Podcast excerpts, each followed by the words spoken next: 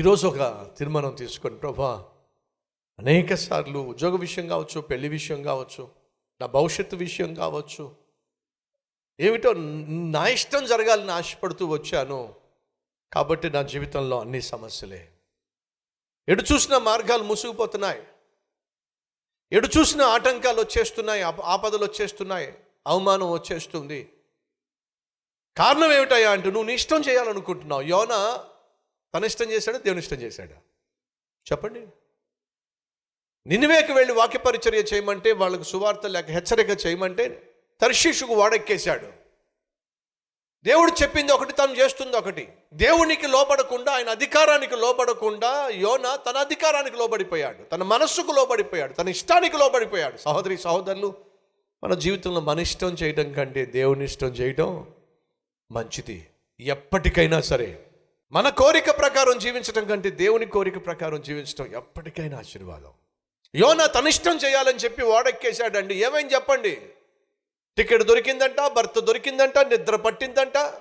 కానీ తనకు తెలియలా భయంకరమైన ప్రళయము తన కోసం కాచుకుని కూర్చుందని. ఏం జరిగింది? భయంకరమైనటువంటి తుఫాను. సముద్రం చెలరేగింది. ఓడను అటు ఇటు కొట్టిపడేసింది. ఆ ఓడలో ఉన్నవారు కలిగి ఉన్నట్టు సామాన్లన్నీ కూడా సముద్రం పాలు చేసేశారు. ఏం చేసినా సరే ఆ ఓడ మాత్రం స్థిమితపడలేదు. అర్థమైపోయింది వాళ్ళకి. ఎవరో ఒక శనిగాడు మనతో ప్రయాణం చేస్తున్నాడు లేదా ఎవరో ఒక దుర్మార్గుడు మనతో ప్రయాణం చేస్తున్నాడు. ఆ దుర్మార్గుడు వల్లే మనకి ఈ ఈ శాపం వచ్చి పడింది. లేకపోతే ఎప్పుడు ఇంత ప్రమాదం రాలేదు అని చెప్పి అందరి పేర్లు తీసి చీట్లు వేసేస్తే ఎవరి పేరు వచ్చిందట? యోనా పేరు వచ్చిందంటే. ఏమయ్యా? ఏమిటి నీ నీ పేరు? యోనా ఏమిటి నీ పుట్టుపోతు పూర్వత్రాలు ఎవరో నువ్వు? నేను జీవము కలిగిన దేవుని ప్రవక్తను. ఎక్కడికి వెళ్తున్నావు? దేవుని చిత్తానికి ఆయన ప్రణాళికకు వ్యతిరేకంగా నేను వెళ్తున్నా. కాబట్టే ఈ మహాప్రలయం వచ్చింది. భయపడిపోయారండి వాళ్ళు. ఏమిటి? నువ్వు జీవము కలిగిన దేవుని సేవకుడువా? ఆయన అధికారాన్ని తిరస్కరించి నువ్వు నీ ఇష్టం వచ్చినట్టుగా వెళ్తున్నావా? ఎందుకయ్యా ఇలా చేశావు నువ్వు? మా అందరి ప్రాణం మీదకి తీసుకొచ్చేసావు ఏమర్థమవుతుంది మీకు? మీ జీవితంలో మీ ఇష్టానుసారంగా మీరు జీవించినట్లయితే నువ్వు నీ కుటుంబానికే ప్రమాదం తీసుకొస్తావు. నిన్ను నమ్ముకున్న వారికి నువ్వు ప్రమాదం తీసుకొస్తావు. నీ మీద ఆధారపడిన వారికి నువ్వు ప్రమాదం తీసుకొస్తావు. సమస్యలు తీసుకొస్తావు. ఈరోజు మనలో చాలామంది అలాగే తయారయ్యారు.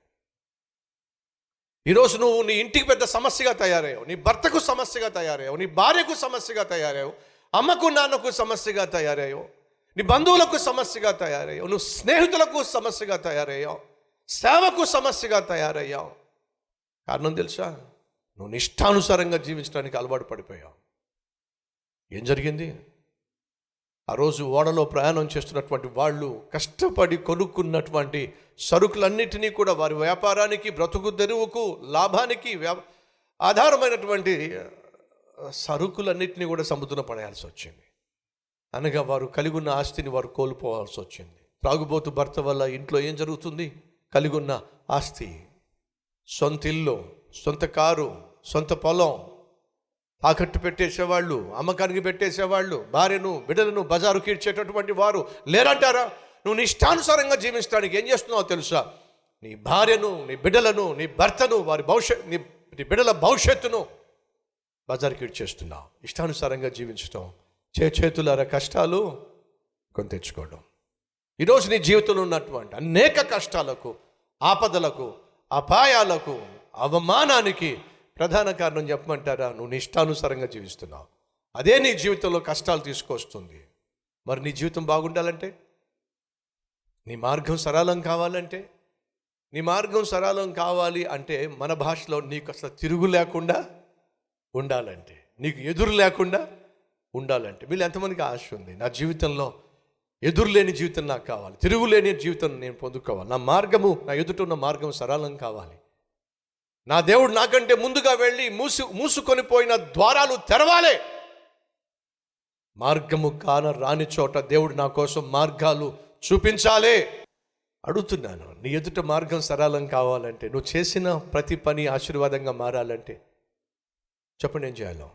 నువ్వు సంపూర్ణంగా దేవుని మాటకు లోబడాలి. అప్పుడో నీ ఎదుట ఉన్న ఆటంకాలు తొలగించబడి అభ్యంతరాలు తొలగించబడి దేవుడు నీ ఎదుట మార్గము సరళం చేస్తాడు.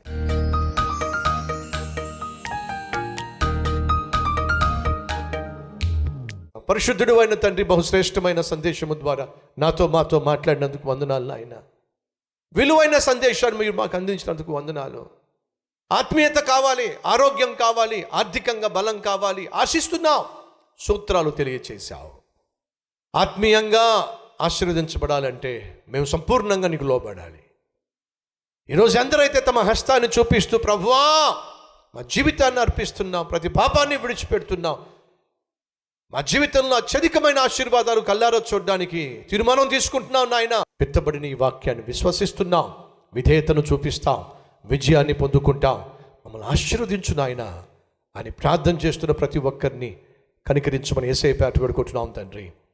ఆమె